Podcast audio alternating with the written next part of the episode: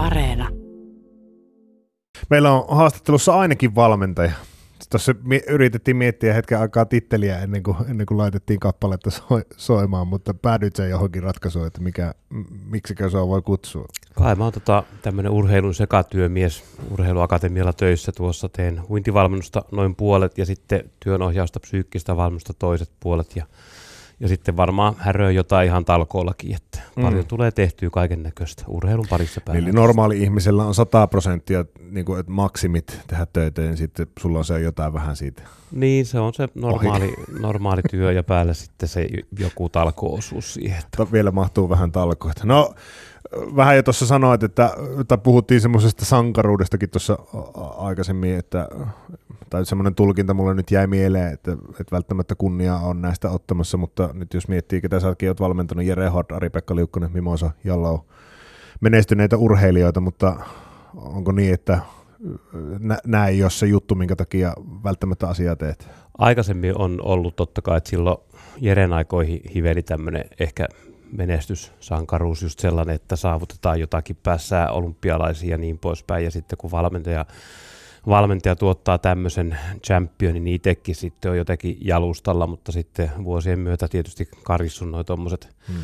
ajatukset itsestänsä se tietysti hivelee, mutta se menestyminen on kuitenkin niin hirveä, hirveän harvinaista, että ennemminkin sitten ajatellut, ajatellut sitä omaa juttua, että se on vaan niin kuin siistiä saada niiden kanssa tehdä duunia ja sitten se on, se on vaan semmoinen show, se arvokilpailumenestys tai menestymättömyys, että, että ennemminkin se jää vähän niin kuin tuossa katsannossa niin kuin negatiivisen puolelle tämä sankaruus arvokilpailuissa, niin tulee niin harvoin, yleensä Tek, petytään. Tekikö se kipeätä se prosessi tavallaan muuttaa se sieltä puhtaasti menestyksen jahtavalle sitä, sitä jalustalle nousun, nousun tavoitteella? Tekikö se jotenkin kipeätä sitten päättää, että, että on enempi kyse siitä, että niin kuin se tavallaan se arki määrittää se?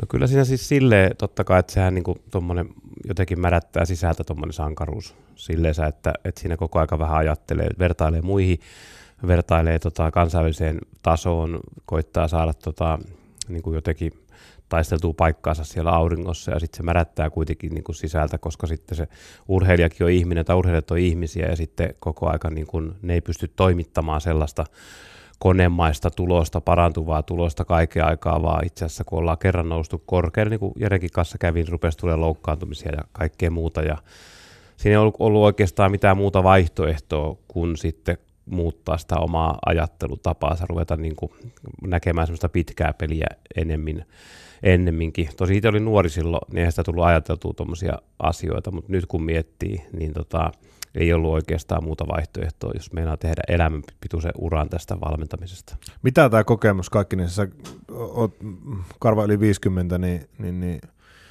minkälainen sun mielestä hyvä valmentaja?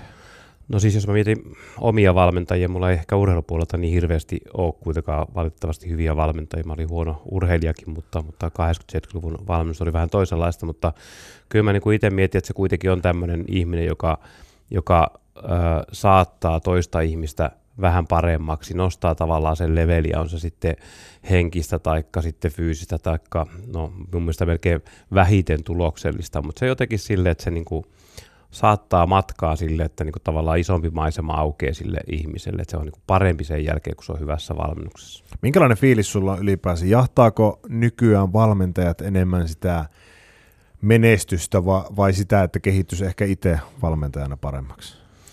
No tämä on tota, muuttunut tietenkin paljon ja joukkueen yksilölajit on erilaisia. Että jos ajatellaan silloin 80-lukua, 70-lukua, niin ennemmin valmentajathan oli silloin semmoisia niin oman työn ohella harrastelijoita, jotka tuli niin kuin, laittamaan sen, sen urheilupaikan kuntoon, toi omalla autollaan, ladallaan siihen ja sitten ruvettiin touhumaan. Se oli enemmän semmoista perhe, perhejuttua silloin, mikä on vieläkin keskeinen elementti, mutta nyt sitten kuitenkin kun ruvetaan olemaan enemmän töissä ja, ja ruvetaan niin ansaitsemaan tästä leipää ja elantoa, niin sitten tulee mukaan myöskin tämä, että siitä tavallaan CVstä pitää tehdä niin kuin hyvää pitää pysyä kiinni siinä maailmassa ennen kuin sitten hyppää jonnekin toi, toisaalle, että, että esimerkiksi niin kuin joukkuepelit, joku jääkiekko on äärimmäisen raaka, että siellä niin kuin on käytännössä katsoen liikassa se 15 päävalmentajan paikkaa ja, ja liikavalmentajien urat on hyvin lyhyitä kuitenkin ja sitten niin kuin joku Virran Peksi ja mm. Ruffar Ride on tota, sellaisia, jotka on niin kuin pitkään tehnyt sitä juttua, mutta se on tosi tosi raaka tai raistuu koko aika. Jotenkin tuntuu, että suomalaiset tykkää tämmöisistä hahmoista kuin Hannu Jortikka esimerkiksi. Nyt mä todennäköisesti tein jonkunlaisen riski-itsemurhan tässä kun sanoo, mutta Jukka Jalonen ei välttämättä ole mikään niin mukavamma, mukavimman oloinen ihminen noista haastatteluista päätellä, mutta silti hän on erittäin rakastettu valmentaja, koska hän on menestynyt. Onko tämä liian raju väite multa? No tota, mä ehkä tot, hyppäsit tässä nyt suoraan granaatin päälle, rumaa vertaus minultakin, mutta, mutta tota, eihän, eihän tämmöisiä pyhiä saa tietenkään arvostella, että hyi sinulle, että keltainen kortti. mutta on se, on se totta, että Suomessa rakastetaan hyvin yksinkertaisia tämmöisiä asioita. Eli meillä on Jukka Jalonen vaikka pyhä champion-valmentaja, joka on onnistunut kaikkeen, mihin hän ryhtyy. Hän tekee loistavan tiimin, koko jo, loistavan joukkueen ja saa, saa tota, tehtyä loistavaa tulosta. Ja Suomen kansa ja minäkin fanitan sellaista, että ai vitsi kun tuo on noin yksinkertaista. Ja sitten kun mennään taaksepäin läpi historian, niin ainahan nämä valmentajien tarinat, siellä joku aina Arto Brykkäri jyrähtää, että miten sitä juoksua pitäisi oikein tehdä ja, ja meiltä löytyy uinnistakin tyyppejä, jotka niin sanoo, miten sitä pitäisi tehdä. Me rakastetaan sitä, että joku tulee sanomaan yksinkertaisesti, että mm. Paavo Komin kirjan tittelillä, että suoralta ei voi oikasta, mutta kun maailma on niin älyttömän monimutkainen, että se itse asiassa toimi ihan tolleen, että heitetään Jukka Jalosellekin riittävästi joukkueita, niin kyllä me saadaan hänetkin epäonnistumaan. Niin, ja sitten tuli, tämä nyt ei valmentaja varsinaisesti, mutta Kekkonenhan taas sanoi tämän saatanan tunarit jossa, jossain kohti, ja tämähän on kovin, tästä on tehty paitoja maailman sivuun. Joo, kyllä, kyllä, ja Rolling Stones on laulanut, että Under My Dump, että se on niin hyvä paikka olla, kun joku tulee sanomaan, että, että näin pitää mennä senkin tunarit. Erilaisia tapoja sitä on reflektoida omaa tekemistä valmentajalla, varsinkin julkisessa paikassa olevalle, niin Petter Kukkoselle se on esimerkiksi kirjoittaminen. Yksi kirja häneltä jo aiemmin on tullut, mutta Jussi Lindruus haastatteli jatkoajatuksista häntä. Toinen veli, mistä on sovittu, niin on tämmöinen valmentajan tarina, eli käyn tätä omaa valmentajahommani läpi. Se on pettymyksen anatomia työnimellä kulkee sillä tavalla hyvin, hyvin eri näkökulmasta. Että siinä ei varmaan niin opita valmentamaan eikä sitä, että mitenkä, mitenkä noustaan maailmassa tuonne jonnekin, jonnekin hienoihin asemiin, asemiin vaan pää, pää, niin päinvastoin, että – että miten me ihmiset ollaan kuitenkin aika heikkoja ja kaikki kohdataan pettymyksiä ja, ja koetaan niin kuin, ni, ni, niitä, niitä tarinoita avata tämän joukkueen näkökulmasta. Varmasti puhutaan urheilusta ihan yleisesti ja sen kaikista ilmiöistä ja näin, mutta hyvin, hyvin monipuolisesti siitä, että, että, että niin, niin, mitä, mitä niin, tässä on tullut tehty? Pettymyksen anatomia, eli tyypillinen suomalainen ajatusmalli. Palaammeko siihen, että leuka rintaa ja kohti uusia vastoinkäymisiä? No se kirjanimi ehkä antaa olettaa näin, mutta kyllä niin mä haluaisin, että sillä kuuluu kuitenkin ymmärryksen ääni ja inhimillisyyden ääni. Ja se, että tietenkin kun se itse että luopumista tekee, niin tämä on aika, aika rankka prosessi, kun on ollut tämmöisessä urheilija, tämän huippuurheilukuplassa, matkustuskuplassa, tästä luopuminen, niin paljon joutuu tekemään oman päänsä töitä, että taas niin kuin hahmottaa, että minkälainen tämä maailma on ja miten, miten niin kuin minun pitäisi elää, elää tässä ja, ja näin. Että se, se, ja koittaa ehkä jonkinlaista synnin päästöä antaa myös itselle ja tälle joukkueelle ja vähän niin kuin hahmottaa, että mitä, mitä me oikeasti tehtiin, menikö meillä hyvin vai huonosti ja ka- kaikkiin tämmöisiin kysymyksiin. Ja tämäkin niin kuin lähtee omasta tarpeesta purkaa ajatuksia lähtökohtaisesti ja sitten tulee nämä niin kuin toiset tavallaan niin kuin sekundaariset spekulaatiot, että jos sitä joku muukin ihminen tykkäisi lukea ja siitä saisi, saisi vähän niin kuin oppia, niin tämä on se toinen juttu sitten.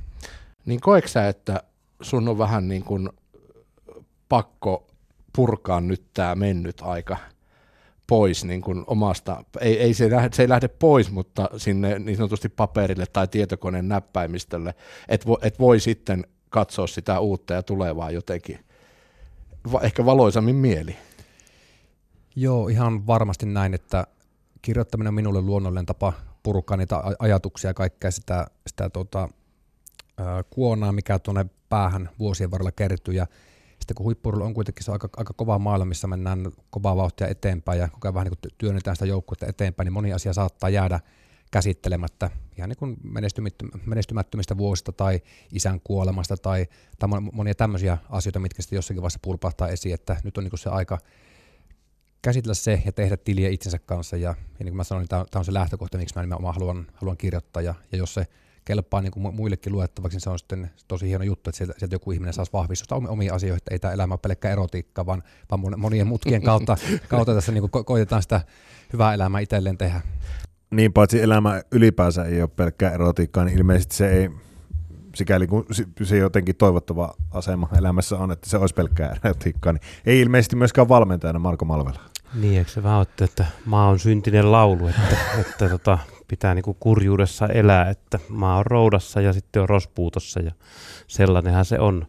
Miten se itse itselleen tietysti määrittää. Itse mä taas ajattelen se sille, että se on aivan jotenkin fantastista saa, niin saada toimia näiden nuorten kanssa ja olla tuommoisissa prosesseissa mukana ja, ja tota, tulee varmasti mielenkiintoinen kirja. Tykkään niin. kyllä Petterin ajat, ajattelusta. Miten tuo pettymyksen anatomia?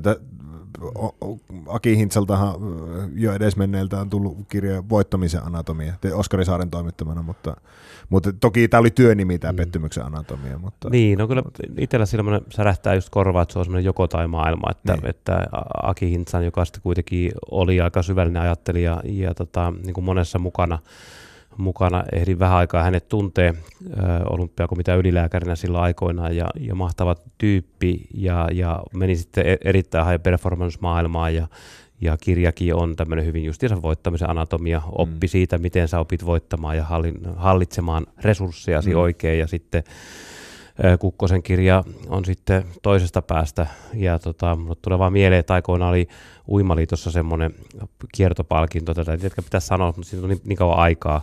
Eli, eli menestyille jaettiin tämmöinen voittaja Atrain, niin uimarit käänti sen muotoon loserin vatkain että kuka saa aina loserin vatkain niin kuin palkinnon, että mun mielestä tämä voisi olla ehkä semmoinen sekä että maailma. Meillä on toi maailma, missä niin kuin me onnistutaan ja epäonnistutaan, voitetaan tai hävitään, mm. mutta sitten on se paljon suurempi maailma, niin kuin, niin kuin tota, Kukkonenkin tuossa mainitsi, vaikkapa isänsä tai isän kuolemasta tai mm. niin poispäin, niin kyllähän se maailma on oikeasti se todellinen ja se on se maailma, minkä kanssa nämä urheilijatkin kaiken aikaa painii, vaikka sieltä tota, hyppytornista tai ladulta ei sitä mitalia tuliskaan ja niin poispäin, mutta onhan siinäkin esimerkiksi tarinassa mun mielestä suurempi tarina se, että miten ollaan koronakaranteenissa ja joudutaan virumaan ne pitkät ajat semmoisessa löyhässä hirressä ja mm.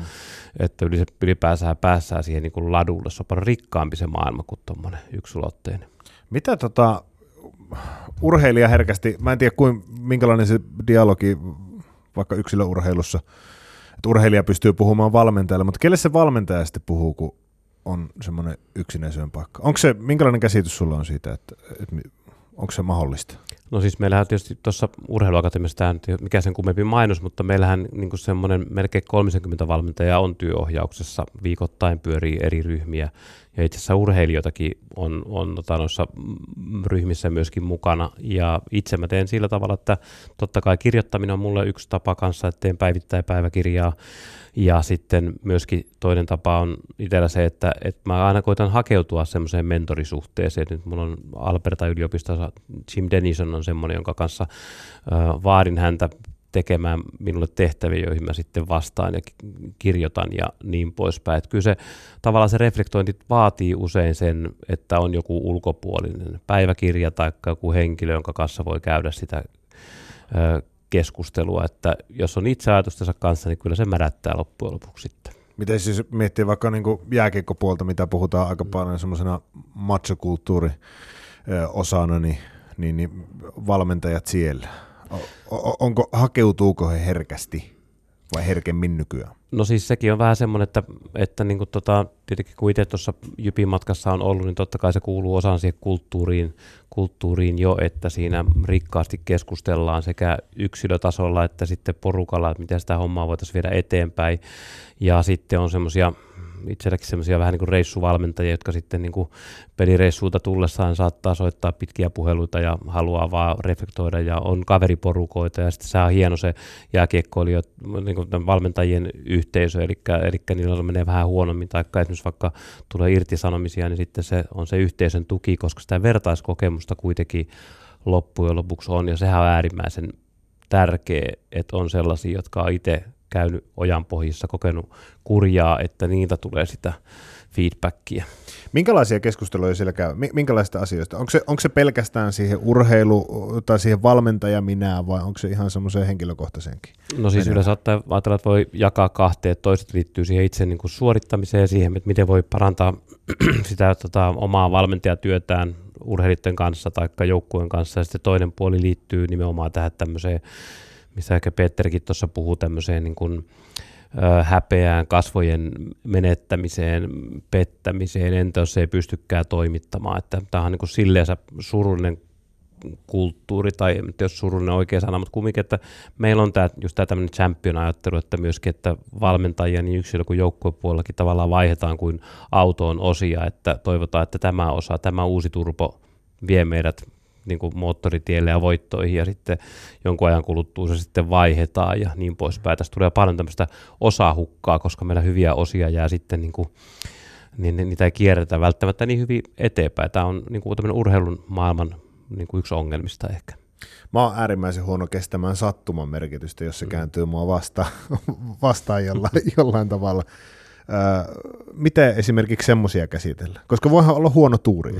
esimerkiksi, joka erottaa, nyt kun puhuttiin siitä absoluuttisesta voittamisesta, absoluuttisesta häviämisestä, niin huono tuuri voi erottaa nämä kaksi asiaa toisista. No se on juurikin näin. Sehän niin kuin ajatella sillä tavalla, että aika on lineaarinen, eli siinä aikakäsityksessä me nimenomaan tehdään tämmöisiä päätöksiä järkeviä ja rationaalisia, että palkataan Malvela sinne ja yhtäkkiä ruvetaan menestymään, mutta sitten ei ruvetakaan menestymään. Mm. Sitten vaihdetaan se johonkin toiseen, että kun se ei sillä tullut, niin se tällä vaihtu, niin kuin paranee ja niin poispäin. Laittaa siihen lisää rahaa. Se on tämmöinen vähän niin kuin sotametafora. Käytetään koko ajan vaan lisää resursseja, ja, kun se on mahdollista. Mutta sitten voi ajatella myöskin, että aika on semmoinen ö, kehä, eli tästäkin kun me kohdataan, niin rupeaa syntymään uusia tämmöisiä mahdollisuuksia. Me ei itse tiedetä, missä sitten kohtaa ne kohtaavat ja tämä voi johtaa johonkin ja sitten se johtaa johonkin ja me ei koskaan päästä siihen toiseen vaihtoehtoon käsiksi.